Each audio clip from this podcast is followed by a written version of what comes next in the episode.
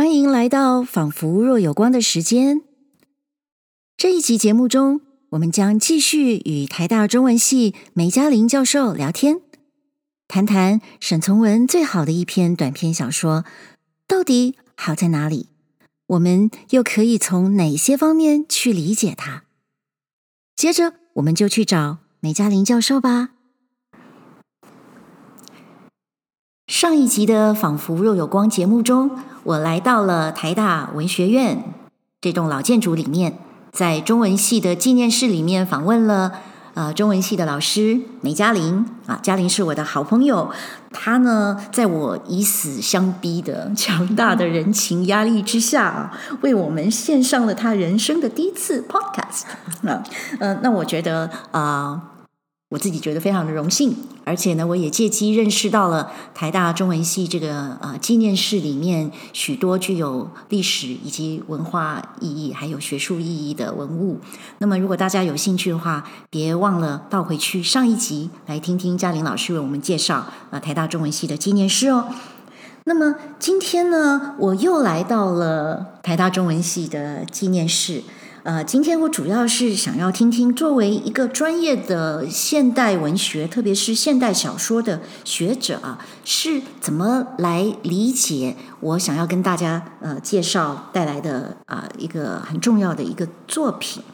嗯，那么待会儿我们再请嘉玲啊、出场。今天我们坐在这个纪念室里面，我注意到呃这里有两扇大窗子。窗外呢，就是面向文学院的中庭，那里啊有有大树，也有草花，好，是疏疏朗朗的点缀在那个中庭的草坪上。那所以各位，如果你听到虫鸣、鸟叫，或者是腹中二十一响，千万不要怀疑。那个不是我故意做的音效，那就是呃我们现我们现场的收音，而且呢，我觉得是一个特别能够带我们进入一个文学情境里面的呃一些声音，那不是杂音。啊。好，那我们要欢迎嘉玲出来喽，嘉玲你好，你好，嗯，那么大家好，呃，嘉玲啊，那个呃，我想要跟大家介绍的一篇作品呢是。沈从文的一个短篇小说，题目叫做《静》，只有一个字啊。这个“静”呢，就是安静的“静”。哦，大家会不会听到这个题目就觉得，呃，我关机吧，等到晚上睡不着的时候 再打开来听哈？呃，其实不是。嗯，这个《静》这篇小说，在我看来呢，是有非常非常多值得细细品味的地方。嗯，它的多层次啊，是。呃，需要需要很细心的去读，所以反而是我们在读或者是听这个作品的时候呢，反而是要很用心的，不然的话就会错过里面真正精彩的地方啊。是，所以我今天就想要请嘉玲来跟跟我们谈一谈喽。嗯。那首先呢，我想要请教嘉玲的就是，呃，其实。呃，我不知道嘉玲你在台大开设这个现代小说的课程当中，会不会选读这篇作品？如果你选，如果你不选是为什么哈？如果你选的话，那请问你会把这个作品呢放在沈从文那么多作品里面，你会把它放在一个什么样的位置上面来来看呢？好，呃，谢谢。这个呃，进这篇小说呢，是呃我在台大。开设现代小说课程当中，几乎是每年都会呃讲授的一篇小说啊。那么我觉得它非常重要，而且呢，我也非常喜欢啊。嗯，为什么呢？呃，我感觉这篇小说，首先呢，呃，它当然是非常有境界的啊。嗯。那么什么样的一种境界呢？呃，简单的讲，它其实就是一个。中国呃传统的这个呃诗骚情怀的展现，好，哎，对不起，嗯、我要打断一下，什么叫诗骚啊？哪个骚？好，呃，那就是《诗经》跟《楚辞》啊。那么呃，为什么叫诗骚呢？是骚不着痒处的骚吗？哎呀，那个骚就是离骚嘛。哦，原来如此。嗯，所以呃。这个它虽然是一个嗯小说的形式，可是事实上呢，它有非常呃深厚的抒情的底蕴，而且呢，呃，它直指就是直接指向我们嗯人生呃当中啊，那那个呃可以说嗯最值得我们去呃体会，然后品味，那么以及感动的部分。嗯，好，所以我个人是非常非常呃喜欢这篇小说的。那么呃呃，基本上如果说嗯我要开授现代小说课程的话，那它几乎都是我每年啊呃必选呃必读的呃一篇小说。嗯，所以呢，如果我们没读过的话，就趁正好趁这个机会用听的哈来接受这篇重要的小说。嗯。呃，其实我自己读呃《静》这篇小说的时候，那当然第一个印象，嗯、呃，真的很抱歉，它基本上没有情节，情节非常非常的简单，几乎等于没有情节了。呃，但是呢，这个小说好像有一个有一个时代背景，那这个时代背景到底是什么？那么我们如果读者，不太清楚这个时代背景的话，例如不知道那个年代到底发生了什么事情啦，等等，会不会影响我们对于这篇小说的接受，或者是会影响我们对这个小说的那个呈现给我们的那个审美经验？我们会不会就没有办法完整的得到呀？嗯，坦白说，我认为不会。嗯，好，为什么呢？因为，嗯、呃，诚如小珍刚才所说的，它其实。不是以叙事取胜啊，它没有什么呃很跌宕起伏的这个呃呃这个有什么样的这个高潮的呃叙事啊，但是呢，它里面所内蕴的情感啊，却是非常的嗯深厚而且动人，而这样的一种感动呢，是需要细细的去呃品味去体会的。嗯、呃，这篇小说我认为它这个很特别，或者是说，嗯，它最有这个意思的地方，就是在于说，它当然有它的时代背景，可是那个背景不是特别重要啊。它在这小说里头基本上也是模糊的啊，你大概只能够知道说这是一个动荡的时代，然后呢，有一家的妇孺啊，他们从家乡出来。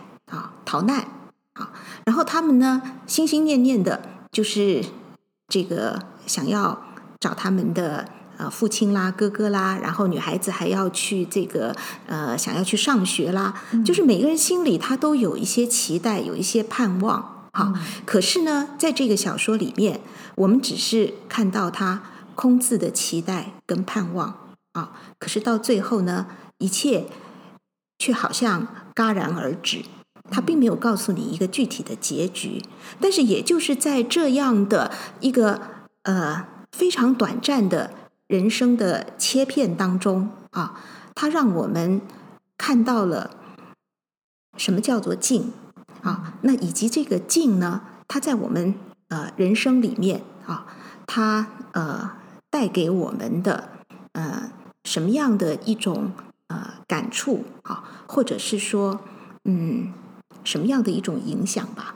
嗯嗯，因为呃，作者啊，其实，在小说的最后面告诉我们说，这篇作品呢是写于一九三二年，也就是民国二十一年啊。嗯、当然，呃，如果对于呃。近现代历史稍有了解的人会很容易就联想到，诶，这个时候呢，就正正是日本开始要呃侵略中国的那个时代，所以我想读者呢，如果对历史有点了解，很容易就把。呃，静的背景呢，就联想到，OK，好，这个就是一个国仇家恨的 年代，然后就会把它联想到说，小说呢就写的是哦，被侵略的人民啦，什么在战乱的铁蹄上面受苦啊，等等这样的一个解读。但是嘉玲，你的意思是说，即使我们知道三零年代的中国哈是有一些战乱的背景，但是并不需要去把它落实在是哪一场战争。跟谁的战争？这种嗯呃历史事件的做，并不需要去落实它，对不对？因为小说其实给我们呈现的反而是一种随时会出现，每一个人都可以感受到的一种人生的情境嘛。嗯哼，是呃，其实我真的是觉得说，呃，这篇小说，呃，我之所以特别的这个喜欢它，然后觉得它特别动人的地方，就是在于说，它其实不是落实在呃某一个呃特定的这个呃时代或者是个人的身上。它其实呢，呃，是希望能够体现出一个普遍的、永恒的一个人生的切片。嗯。那么，在这个切片里头呢，它其实呃是蕴藏了非常丰富的呃各种的情感的转折啊。那么呃，以及呃人际的互互动，那么还有希望以及落空。啊，那么呃，许许多多呃，人生当中的复杂的呃、深邃的呃一些情境，或者是呃感受，它其实都点点滴滴的在这个很有限的文字里头呢，那么被呃呈现出来。啊，嗯，但是呢，它是用非常含蓄的手手法呃去。叙述，因此呢，呃，我们也需要细细的品味啊，那平心静气的啊、呃，仔细的阅读，大概才能够领略吧。嗯，我也注意到一个现象，就是除了像刚才嘉玲讲的啊，就是他告诉我们这是一九三二年，可是我们并不需要去细细探究一九三二年到底发生了什么战争。那有一个类似的状况，就是时间上面哈，呃。呃，给了我们一个确切的线索，但是我们并不需要去追踪它。嗯、而相对的呢，在空间上面，我也注意到一个现象哈。那么，呃。比较熟悉呃沈从文的作品的朋友，或者是之前比较忠实的收听我的节目的朋友，就可以注意到沈从文呢很喜欢写他的故乡，他的故乡在湖南，呃，一个叫做凤凰的地方，那是一个比较靠近湖南的西部，而且是一个多民族混居的一个地方啊。那么，嗯、呃，对于故乡的一种回顾，或者是。继续哈，形成了呃沈从文作品当中非常重要的一个部分。那呃之前我们读过的，例如像《凤凰》啦，或者是呃这个其他一些作品，不管是散文或者是小说，沈从文呢呃都会很明确的告诉我们他讲的是哪里。例如《凤凰》讲的就是他的故乡凤凰哈。例如这个呃。呃，比方说讲沉舟，那就是讲沉舟啊；讲远水，那就是在远水上面的水手啊。那么讲边城，他一开始就告诉我们，这是一个叫做茶洞的地方，所以都在地图上面可以很确切的去定位，它描写的是怎么样的一个场景。可是呢，在《进》这个短篇小说里面啊，我们翻来覆去啊，从第一个字找到最后一个字，都找不到一个确切的地名，对不对？所以这个地方呢，有点清楚，又真的不是很清楚。我们知道那里也有河，我们知道这家人呢是想要经过这里去上海等等的，有一些小小的线索，可是你就是没有办法精准的呃定位它。那你觉得像这样的一个设计，为为什么是这样？这跟就像我刚才说的，跟沈从文其他的一些小说里面。呃的表现方法不一样，他就不告诉我们这个地点。嗯、那这样的设计，呃，我们应该要怎么解读啊？嗯哼，其实我觉得这就是呃这篇小说它之所以动人啊，之所以意味深长的地方，因为它不落实，它没有很具体的呃时空呃定位，那也因此呢，使得它的涵盖面反而因此扩大了。啊，它具有一种呃，这个呃典型或者是呃代表性。那么呃，它可以这个呃含瓜嗯所有类似像这样子的一个情境呃之中啊，人跟事好，它都可以把它给这个涵化在内。好，所以它呃并不是很具体的。那么就呃某一个时期，然后或者是某一些特定人物啊，去说他们的故事。他说的是一个具有普遍性跟永恒性的故事，所以我觉得这个是他呃最动人，然后也呃最有特色、最有意义的地方。嗯嗯嗯嗯，所以我们就不用在乎说我要在地图上面好好的找一下沈从文的晋到底写的是哪一个城了，对不对？嗯，事实上我也觉得它里面的呃有一些场景的描写啊，就非常的。非常的可以说不写实吧。嗯、例如，你想，如果那是一个那个战乱的年代，嗯、这个他描写的这个小城里面的人，可还真闲呢。每个人都在放风筝，觉得这有可能吗？哈，呃，所以他可能都是某一种意境、某一种印象的一个塑造的要求下面写出来的细节，对不对？是，呃，我自己是这么认为啊。也就是说，呃，它基本上是一种呃，这个。以少来总多啊，也就是说，呃，他没有说出来的比他说出来的多得多。那么这样一来的话呢，呃，会使得这个小说它的内蕴就是更为丰厚、更为饱满啊。那么它可以呃，让我们由这个呃这个简短的呃切片。但是呢，可以辐射出去啊，联系到许许多多的呃广大的不同时空里面的人与事。嗯嗯，哎，所以那个小说，嗯，其实就是一天当中的几个小时的事情吧，是吗？好像都没有超过一天吧？哎，它就是在一个呃很短的这个呃时间的切片当中，但是呃让我们看到了战争，呃看到了。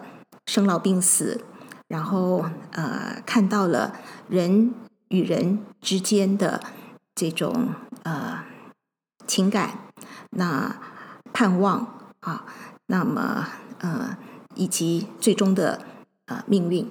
嗯，那好像这个嘉玲刚才提到生老病死的这个主题啊，嗯、感觉上死亡是一个特别笼罩在这个整个作品上面的。一一个一个主题，嗯，嗯，尤其是到这个作品的最后，哈、嗯，我们要不要剧透一下？这个作品的最，这个看起来好像小说已经结束了，嗯，似乎这整个故事就这么结束了。这个作者啊还不甘心，他还偏偏要冒出来多说一句话。那句话非常非常，在在我读到的时候，我觉得作者太残忍了。我们要不要剧透一下，作者到底残忍到什么地步？就是这个这个小说里面呢，最主要的人物呢，啊、呃，一个是一个女孩子十几岁，对不对？另外是一个她的侄子，这个侄子才四五岁，记得是很小，四五岁的一个小男孩，特别的天真可爱又贴心，嗯哼，叫做北生。是，结果在小说结束了以后哦，大家应该拍拍屁股走路了，回家伤心去的时候呢。叙叙事者，这作者又跑出来了。他说了一句话，他说：“嘉玲老师跟我们说说，我都不忍心说，为纪念姐姐王儿北生而作。”呀，所以这个那个作者沈从文跑出来告诉我们说，刚刚我们看到的那个贴心的小男小男孩，在我们读到这小说的此刻，嗯，他是姐姐的王儿。是姐姐那个死去的孩子，嗯，所以在我们最不会预见会发生死亡的人身上，嗯，死亡就是发生在他身上，不觉得作者太残忍了吗？呃，的确，嗯，就一般来说，这的确是呃作者让人觉得很残忍的地方，但是其实这也是人生，嗯，呃，沈从文。其实他小说最动人的地方，就是嗯、他写自然，写人生，哪怕是在残暴，呃，在这个让人觉得惊心动魄的时刻，他都可以以云淡风轻的笔触，那么呃娓娓道来。可是也是这样的一种。呃，写法，它才越能够呃让人感受到其中的惊心动魄，那么其中的那种啊动人的力量。嗯，刚才嘉玲用了一个词啊，叫做“云淡风轻”，因为就像这句话，真的就是加在整个小说已经结束了以后，作者好像是像是一个注脚一样，就像我们写文章在最后说：“哦，某年某月某日，呃，写于台大文学院纪念室”，好像就是这么一个不关重要的话，可是呢，它传达出来的却是这么一个沉重的一个讯息。嗯。不过，作为一个作为一个读者啊，我也不免就是我，我就会想多一点，想到说，哎，这是真的吗？就是沈从文真有个姐姐，然后姐姐真有个儿子叫做北生，然后北生真的就死掉了，然后沈从文又把北生写进了他的小说里面吗？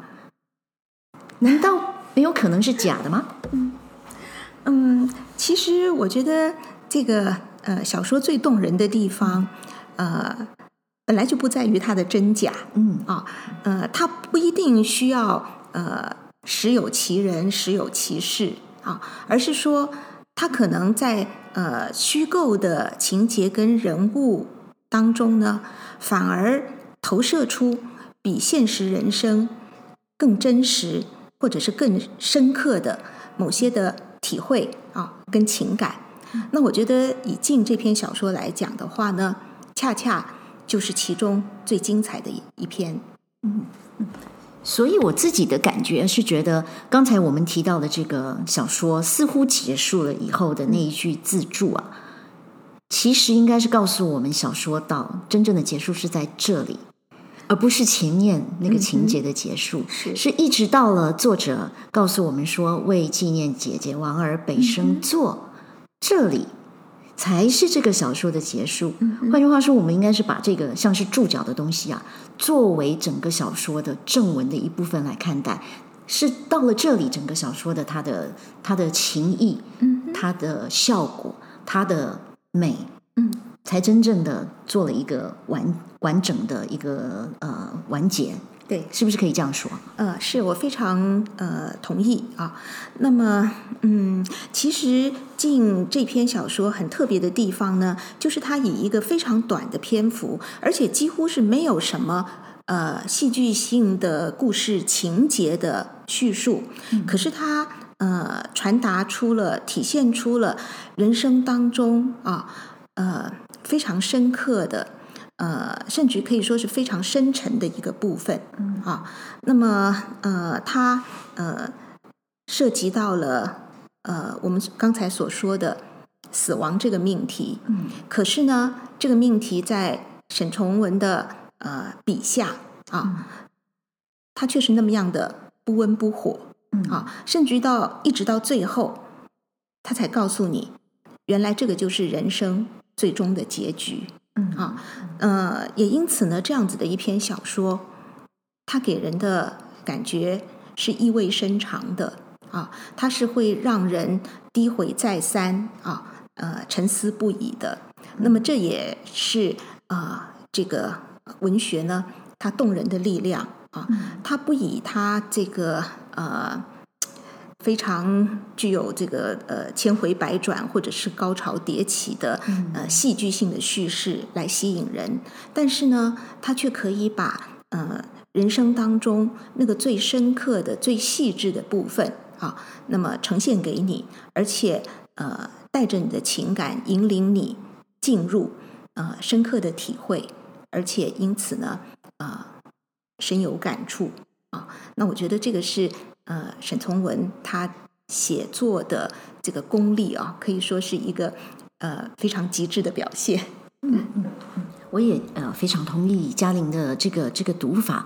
那刚才我们一开始就提到这个小说的标题就只有一个字，就是一个“静”字啊。那这个小说它的“静”就是指什么“静”呢？是指这个小说都没声音吗？其实我觉得小说里面声音还挺多的。那到底“静”是在静什么呀？是是该怎么解读“静”这一个字啊？嗯哼，好，这个现在才算进入正题了啊，是吗？啊，我们真会图形。嗯，其实我觉得《静》这篇小说啊，它之所以会让人觉得这个呃不断的呃回味再三啊，呃，令人这个嗯深思的，就是在于说他用非常呃精简啊，而且节制的叙事手法，但是呢，却呃投射出了、体现出了非常非常丰厚的呃情感啊、意蕴以及人生的境界。好，那么以这个“境”来讲的话呢，的确它只有一个字。好，可是这个字它到底是什么意思呢？好，那么呃，从这个整个小说的叙事来看的话，嗯，我们其实仔细分析，可以看到它有好几个呃不同的层面。啊，那么首先，如果说就这个呃。自这个外界的这种呃所谓的物理现象来看的话，哈，这个静至少呢，它就呃包含了两个面向的呃不同的意涵啊。那么一个是什么呢？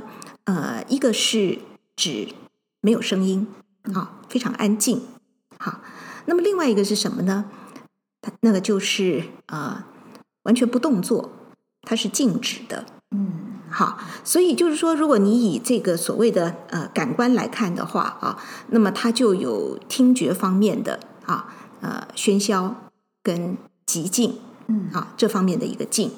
那么呃如果说呢呃是以这个嗯这个呃动作方面来讲的话啊，你要动还是不动啊？嗯、那么它又是有另外的一个呃面向的一种体会跟。解释，嗯，好，呃，而由这里呢，也许我们就可以感受到，这个静其实它是没有办法单独啊、呃、个别呈现的啊。为什么呢？它一定要有一个对照组，嗯嗯，必须要经由对比啊，才能够显现出来。所以，当我们在讲这个声音方面的静的时候，那你就一定要用这个，就是想到说，哦，这个有声音啊，很喧嚣啊，这个。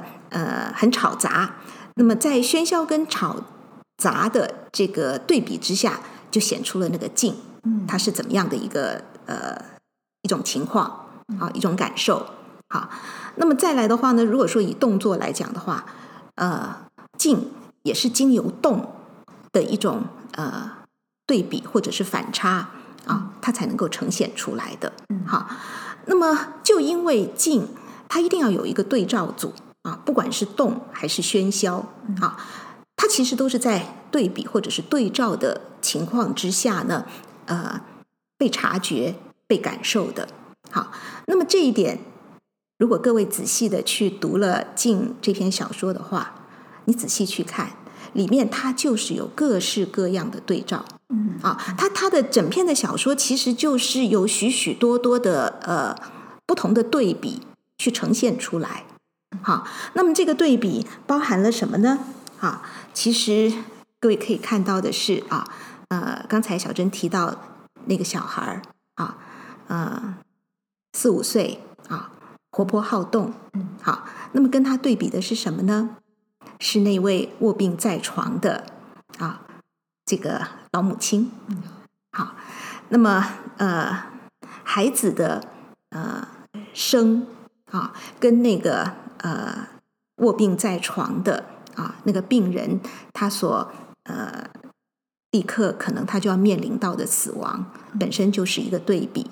好，那么以他们所呃停留居住的呃这栋小楼来说的话，你也可以看到它有楼上与楼下之分。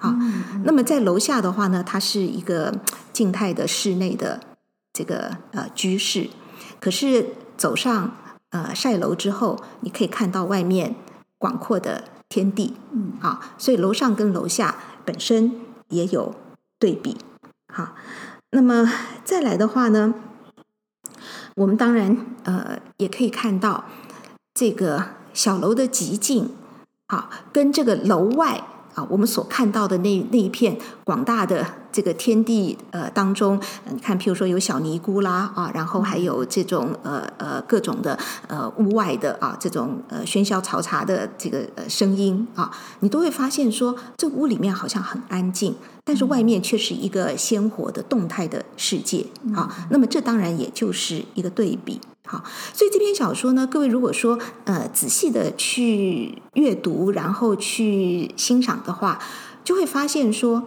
它就是透过了许许多多呃不同的对照跟对比，好，然后让我们呢体会到什么是静，然后以及这个静呢，在我们的呃人生当中啊，那么嗯，它呃体现出了一种。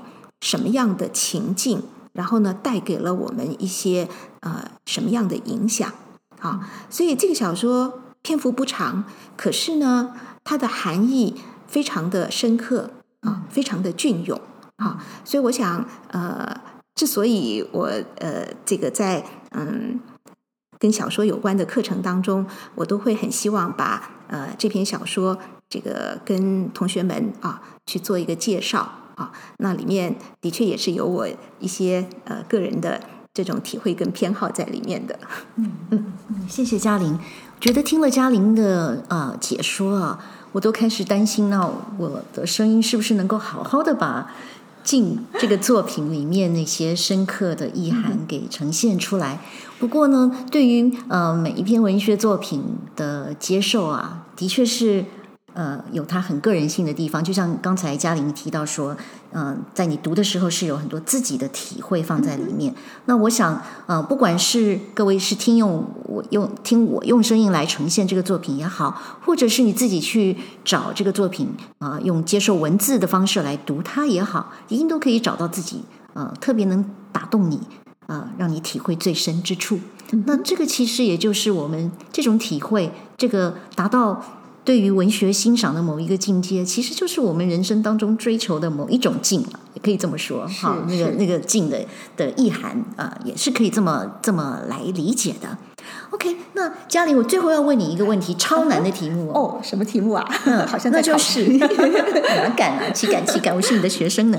嗯，那是这样，就是说，呃，我之前已经跟啊、呃，在我的节目里面已经跟大家分享了好些沈从文的作品啊啊、呃，刚才提到的，例如像是呃，一个多情的水手，一个多情的妇人啊、呃，或者是凤凰，嗯、呃，或者是呃呃，刚刚结束的编程啊、呃，这个中篇小说等等。那，嗯，沈从文的作品，即使是在我们当代的读者读起来哈，都比较好接受。正是因为他，呃，一方面好像有一个明确的历史啊，或者是地理的脉络，但一方面呢，具有某一种比较朴实性的，呃，一种永恒的永比较永恒性的东西，是即使我们隔了快要一百年之后啊，还可以感受到的。那么。嗯，如果我们对于沈从文的作品还有更多的兴趣，想要自己去找他的呃文学作品来看的话，你会建议我们提点大家一下，像呵呵像我这个，我其实不是不是专门做现代文学的哈，可以可以告诉我们说有哪一些重要的关键，或者是呃读法，或者是视角，是我们去呃读接受呃审美。沈从文的作品的时候，比较重要的地方吗？这样有很难吗？的确很难呢。嗯，呃，或者这样呃这么说好了啊，就是嗯、呃，读沈从文的小说，我觉得呃，就算以《静》来作为一个例子好了啊，嗯、呃，它最动人的地方。其实真的不是在于它呃这个戏剧性的情节的呃高潮起伏啊，或者是怎么样的一种呃转折变化。那它其实是借着一个非常呃短暂的呃时空的切片，但是呢，它投射出了许许多多呃人生的。这个复杂的问题啊，包括了希望、追求与幻灭啊，包括了生与死，嗯，好，那么呃，包括了家人之间彼此相处的时候的那种呃，明明有深厚的情感，但是呢，也正因为有这样的一种深厚的情感，却彼此的克制、压抑，啊，所以呃。在这个沈从文的小说里面，我觉得《静》是一篇呃非常特殊，但是也非常具有代表性的小说啊。因为一方面呢，它真的是一个就是我们所谓的呃抒情传统哈呃里面非常典型的呃这个呃一种写法呃以少总多。啊，它的字数不多，它没有什么情节，可是呢，就是在这一些呃精简的、那么看起来平淡的文字当中，它蕴含了许许多多情感上面的呃起伏跌宕，它呃蕴含了我们人生当中啊呃因为生老病死而带来的许多呃情绪上面的呃。起伏波澜啊，嗯、那么呃，它给人的感觉是深刻的、隽永的、耐人寻味的。嗯、那么这其实才是沈从文我觉得最精彩的部分啊。嗯、那么我们呃读沈从文，我想嗯，可以从这个角度进去，呃，应该是可以有更深刻的体会的吧。嗯嗯，哇，谢谢嘉玲，嗯。Uh, 让我觉得，我们不管是用文字来读沈从文的作品，或者是各位朋友，如果你选择用耳朵来听沈从文的作品，都是一个其实是蛮挑战的，对不对？就是说，我们自己要付出一个相对的努力，才可以像刚才嘉玲说的，在沈从文他的呃以少总多的这样的一个一个呃续写的方式里面，我们有太多的。有意义的空白是我们要用自己的想象，用我们自己人生的体会等等去填补，然后同时还提升了我们自己一个人生的境界啊、呃！当然还有对于文学的一个一个解释。那其实文学之美就在就在此啊，嗯，就在于留白的艺术，就在于留白的艺术，就在我们自己呃一个一个。在解读文字的时候，给自己创造了一个特别大的空间。嗯，嗯，大家都说呀，这个呃，podcast 呢，是一个好像就是填补大家呃无聊的时间的，所以通勤的时候听听啊，或者是反正就没事做的时候听听，似乎好像不用动脑筋。嗯。但我觉得要动脑筋喽。对，收听本节目的听众，你可能要接受一个很大的挑战哈。像沈从文的作品呢，真的是我们需要用心、用脑去好好的去品味它，好好的去体会它，这才不辜负呃一个好的作者一篇好的作品。那谢谢嘉玲，我们要谢谢小珍。你的人生第一次的 podcast 经验怎么样啊？嗯，好，非常有意思。不是说讲话吧？这个呃，希望听众们呃能够能够喜欢。好，那下次有机会呢，我会再来到嘉玲老师的办公室，或者是台大中文系的纪念室，继续跟嘉玲我的好朋友进行着愉快的文学对话。好啊，谢谢，非常欢迎，谢谢嘉玲，谢谢。谢谢您收听这一集《仿佛若有光》节目。梅嘉玲教授跟我们分享了他如何阅读沈从文最好的短篇小说《静》。下一集开始，我们就正式进入静的世界吧。我们下一集《仿佛若有光》的时间再会喽。